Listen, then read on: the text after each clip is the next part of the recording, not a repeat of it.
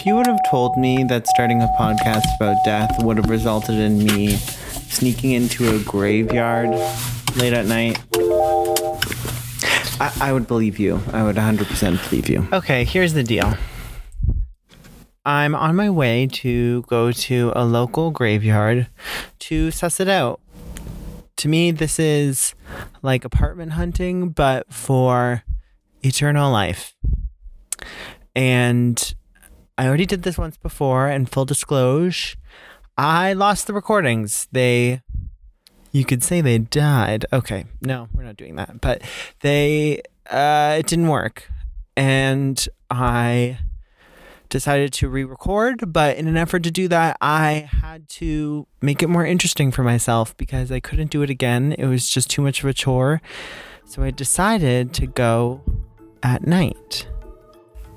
What is up? Um, imagine. Hi, welcome to the pod. If you're new here, I'm comedian Sam Sparaza, and this podcast is my death plan in audio form.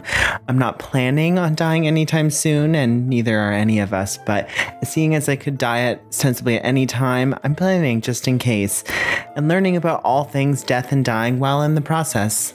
So come along with me and prepare to die. In this episode, we're talking graveyards, cemeteries, and burials, and I try and find a resting place for all of eternity.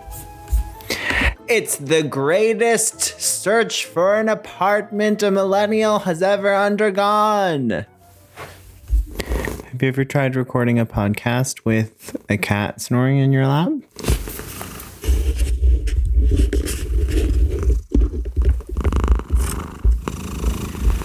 Welcome back to the podcast. Last week we covered my will. We discovered that most things I wanted in my will could quite easily be integrated. For example, our wonderful lawyer told me if I wanted my body to be on display in my home as part of a pseudo museum of my life after I died, his idea, not mine, that could be arranged if I wanted to burden our, my loved ones, and I do.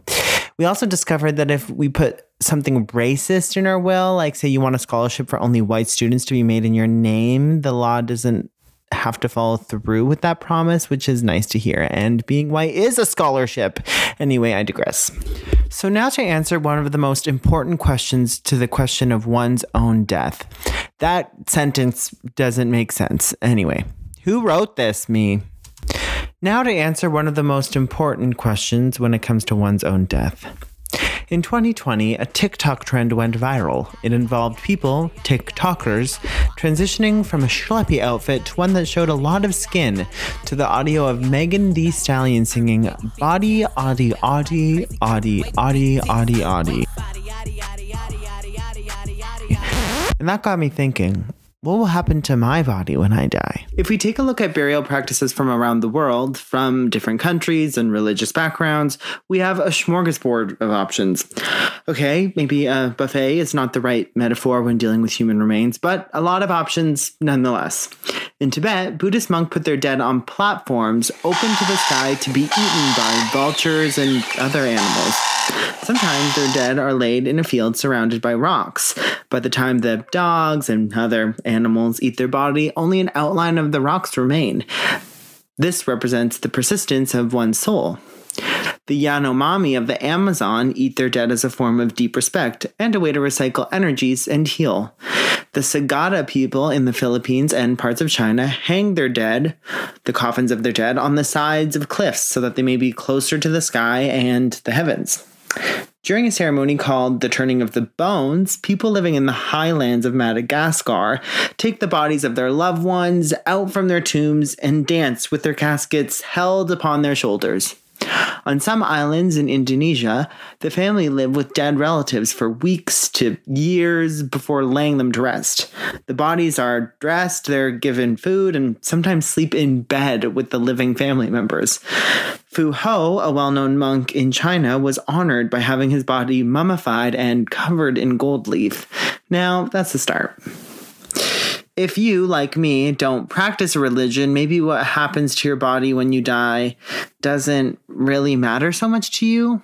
Well, it turns out as far back as ancient Greece, one philosopher held the same belief. Oh, that's my cat. Hi. The philosopher Diogenes was the father of Cynic philosophy, something I know nothing about and yet feel like I have ascribed to for a lifetime. He was known for doing a whole lot of weird things in his rebellion towards tradition, like sleep in a giant clay pot and carry around a lamp in the daytime. It said when people said, What are you looking for? He was like, I'm looking for a man, which we think kind of just translates to like looking for a, an honest man. So he's very angsty, like performatively, like holding up a lit lamp in the daytime, you know.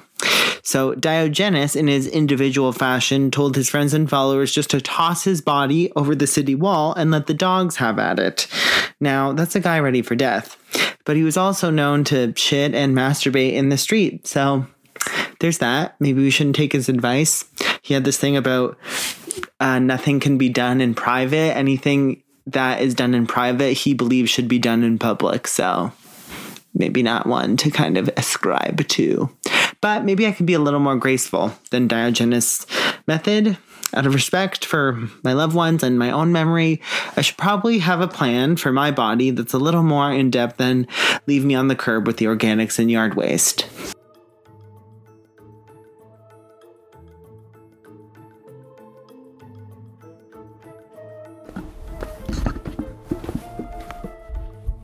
Okay, Parking is weirdly hard to find around a graveyard at night. So I'm kind of far away, but when I was looking for a spot, I found a road that led to the wall that goes up against the graveyard. And I got a sneaky idea to try and sneak in. Okay, I'm fucking jumpy. Okay, someone's cat just scared the living frickin' daylights out of me. You know, I said I was bored during this pandemic. Okay, there's literally another black cat near a fence that I want to. This is creepy. I'm. I'm creeped out. It's literally a black cat staring at me, and I was gonna go up to a fence that I could maybe climb, but now I'm scared. Okay, we're just gonna go around to the front. Okay, we're approaching the front of the graveyard. There's also this like windowless Bell telecom building next to the graveyard. Guys, I don't know. The vibes are off. The vibes are so off. Oh, there's barbed wire around the graveyard? Okay, I mean, I guess that makes sense. It's fully barbed wire. Oh, Humans have been performing ritual and burying their dead since as long as anthropologists can prove. Some of the earliest humans left red ochre, which is essentially iron oxide that's used in a lot of paints and early prehistoric paintings and stuff like that, and wildflowers on their deceased. It's impossible to know what these early people thought of death or the afterlife. As in, why did they lay those things down on their dead? Out of mourning? Was it out of protection for the afterlife? or some form of remembrance for their dead? We have no written word or proof of that time, so we'll never know. But we do know it was for something. There was obviously some intent. In death and the dead body, there was significance. And we've seen this throughout history and would stay that way for hundreds of years, places for the dead away from city centers, until the Middle Ages when all of humankind decided to forget everything we knew about everything for reasons that historians please still don't know. Did you know that? We don't know why we entered the dark ages. Kind of makes you think about 2020 in a different way. Anyway, so we lost all knowledge and around the same time the way we buried our dead also changed. So, Around the Middle Ages, the practice of wanting to bury the dead near martyrs and saints increased thanks to religion and the church. And so after exile, the dead were welcomed back into the city. That's because everyone wanted their dead body kind of near sacred ground, watched over by these saints that were either figuratively or literally owned by the church. So soon it became popular that the distinction between a church's abbey, that's where the cemetery may be, and the church courtyard was just synonymous. So it was like the same place. So the dead were kept not just in the church, but around it as well, wherever people, particularly poor people, could chuck a body close to sacred ground. You would find near churches dead bodies under water spouts, sometimes in the walls of the church. It was extremely smelly around churches in the Middle Ages around the summertime because of the heat. The idea here was to get your body as close to saints and holy ground as possible. As a result, this courtyard of the church and other smaller buildings around it became like city centers. It was just kind of like the pop in place to be. So if you were transported there now, you'd hear music, see dancing, and even see merchants selling their wares. All of this while mass graves were being created for the dead bodies. And also, dead bodies being excavated because the churches would regularly run out of space, and so the old bodies would get the scoot. So, why this change? From carting the dead away to bringing them right on the dance floor. Well, as Christianity grew in the West, the idea of salvation was what people were after. Your dead body close to sacred ground, as I said, improved those chances. Furthermore, the logistics of how salvation worked was also really different. So, this is really interesting. Today, in Western Christian belief, the thought is you die, your soul leaves your body, and heads towards judgment. And everybody is judged on a first come, first served basis. But the wider belief in the Middle Ages was that your body had to await the big judgment day, like that big Sistine Chapel mural, end of days, everybody's kind of getting taken to the rapture, the rapture. You have to wait for the rapture. So there was this sort of increased anxiety around your body making it to that point. So it had to be in the best place possible while your soul awaited judgment in limbo. That was the big distinction. You were kind of waiting in limbo for that moment, for that rapture. So churches did things like dug out mass graves, then dug them back up again because they needed the space.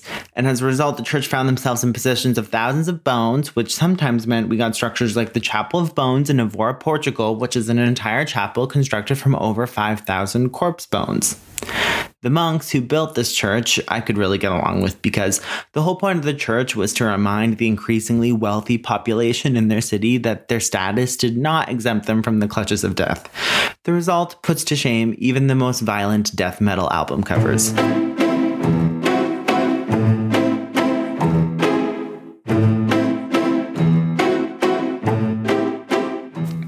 Cemeteries as we know them today uh, graduated from the church to rural cemeteries in America, for example, and then finally into park lawn style cemeteries, what we see mostly in urban areas today. And that was kind of like as Americans uh, and Canadians, I suppose, uh, moved into cities. Um, this happened for a multitude of reasons. As the funeral industry also grew more professional and more of the work was outsourced. So bodies stopped being buried close to home and were transported out of sight and neatly tucked away. So there was this division of labor suddenly for for uh, death, and there was a, a death industry finally. Um, so this division of labor labor meant funerals were not happening inside of American homes, but inside of professional institutes. And the style of cemeteries we see today are a reflection of that. Cemeteries have transformed a lot since the Middle Ages and the Age of Enlightenment, Enlightenment, but have only surged in popularity as proper burial became more feasible for families. The way we bury our dead, though, is noticeably more modern due to embalming, so something I would call the embalming industrial complex. Embalming is the practice of removing fluids in a body and replacing it with a myriad of preserving chemicals in order to slow the decaying process of a body. Embalming was first popularized or invented, I should say, in the USA during the Civil War. Families of fallen soldiers needed a way to transport the bodies by train to have a proper burial at home, and William Harvey invented the first embalming method to do so. So, uh, you know, imagine a battle taking place halfway across the country. That soldier deserves to, you know, a funeral by his family, and his family is willing to pay to do that. But there was no way until embalming to guarantee that the body would not be rotting all the way on the train ride home to Alabama Alabama, you know? So at the time, though the most popular funeral was at home funeral, right? But with the rise of the industrial age, as I kind of said before, the West got used to uh, offloading the dirty, grimy, violent aspects of labor to someone else behind the curtain. The operators sold themselves, the funeral home operators sold themselves as keepers of death's secrets, the ones who take care of the gory and, yes, unsafe practices of treating a body. And that's part of why we have this sort of gatekeeping thing now, too, where people are afraid of dead bodies because we've never been able to see um, you know, what goes on behind that curtain. The gatekeeping of this has resulted in embalming being something families see as a necessary thing. But for the record, it's not. A dead person does not need to be embalmed if you don't want them to be. And it's not unsafe for an unembalmed body to be inside a home for sometimes up to two or three days if you want to do that as a family member to say goodbye before the body is moved or anything like that. I just want to say that. Um, but our fear as a society of the dead has led us to um, get a body out of the place of death and into the hands of an embalmer or a funeral home director as fast as possible, compromising an important time for the mourning family.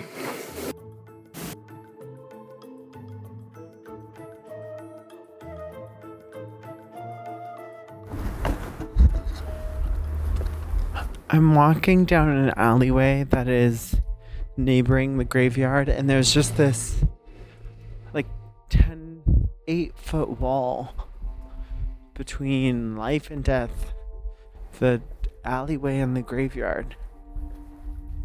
And it is weird. It is weirder than even the just fence where you could see it.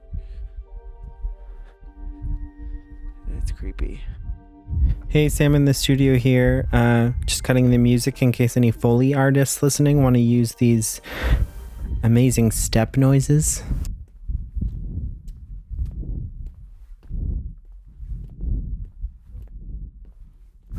You're welcome.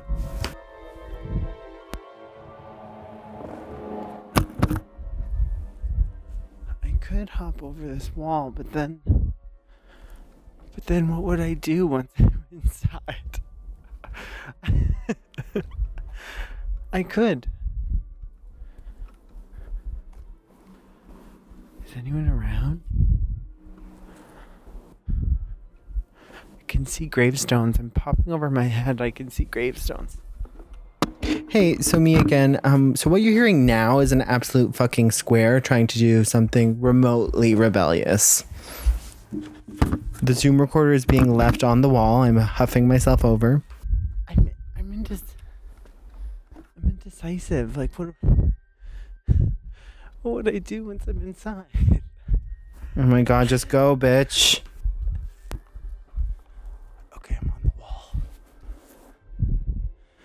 Could hop in, but it seems really disrespectful. It's creepy.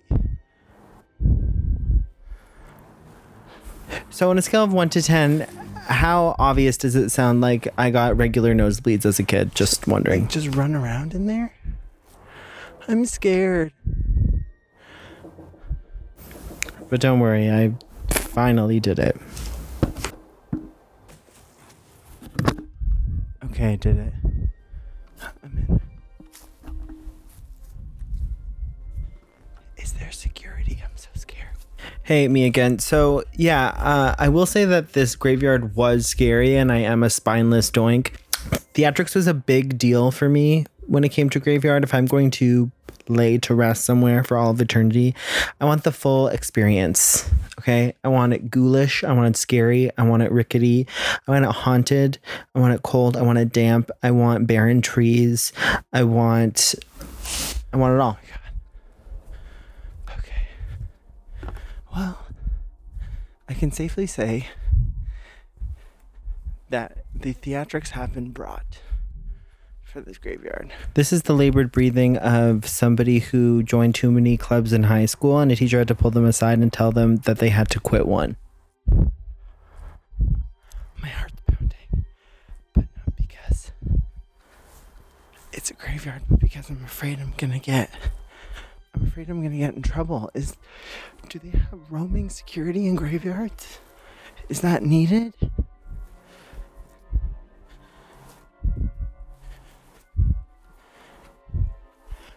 Concern is remembering where I, I get out. Blair Witch auditions, take one. Okay. Oh my god, guys, these gravestones are unmarked. I'm in like unmarked gravestone territory. Oh my god. Okay. Okay. There's little flickering lights on people's graves, like the little lights they put on it. But it's peaceful and nothing's really happening. Just hear the cars in the road. So is this part of my editing process where I had a bit of a mental breakdown because I thought everyone was going to call me Logan Paul for breaking into a graveyard and that even though I have amassed exactly zero following that I would somehow get canceled and everyone think that this was in poor taste. But then my partner assured me that no one cares, so I left it in. I don't want to overstay my welcome. So let's hop back over this wall. So after exactly nine minutes in the graveyard, I put my Zoom recorder on that cement wall again and hop back over into civilization. And I was immediately drunk off the power. We did it. We snuck in. We're badasses. We're podcasters. We're journalists. We're getting in trouble for our art. Yeah, I stayed around the perimeter. Okay? I did. But I walked in a little bit and I was spooked. And I don't see anyone else in the podcasting space sneaking into graves, graveyards. Hmm? I'm an innovator. I'm a disruptor. I'm a disruptor. Well, if anyone wants to sneak into the cemetery, I know the perfect spot. Also, probably should be careful with this recording. It is truly proof that I've committed a crime. Okay, calm down, Al Pacino. Oh, someone's standing far away in an alley. I hate that. Something so creepy about leering people. Okay.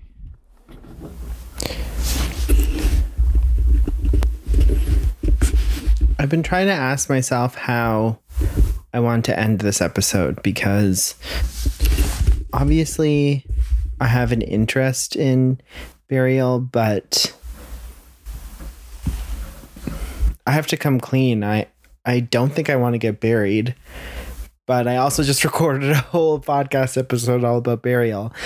And I don't want it to seem like I wasted your time. I hope you learned a lot. I learned a lot, but this podcast is ultimately about my death plan. And I've been sure for a while, and I was sure when I was going to the graveyard that I don't want to get buried.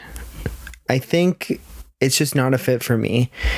A lot of the burial that we see here and the traditional burial in a lot of its different forms just feels really commercial. And I think that the ritual around it is really prescribed. I don't think it really gives me any sense of ownership over my death. It's a bit of a cliche to say it was capitalism all along, but I feel like a lot of the way that the funeral industry runs in the way that we see it, at least where I live, is capitalist. I mean, the park lawn style cemetery and the way that um, companies kind of run how a traditional burial goes is profit based. And that's really where I start to feel icky about it for me. What I want to know is are there alternatives to a traditional burial? Is there other kinds of burial that I can look into for me? Are there totally outside the box ways of thinking around death for what you can do with your body? And I know for a fact that the answer is yes. And diving into them next episode is something I have truly been waiting for.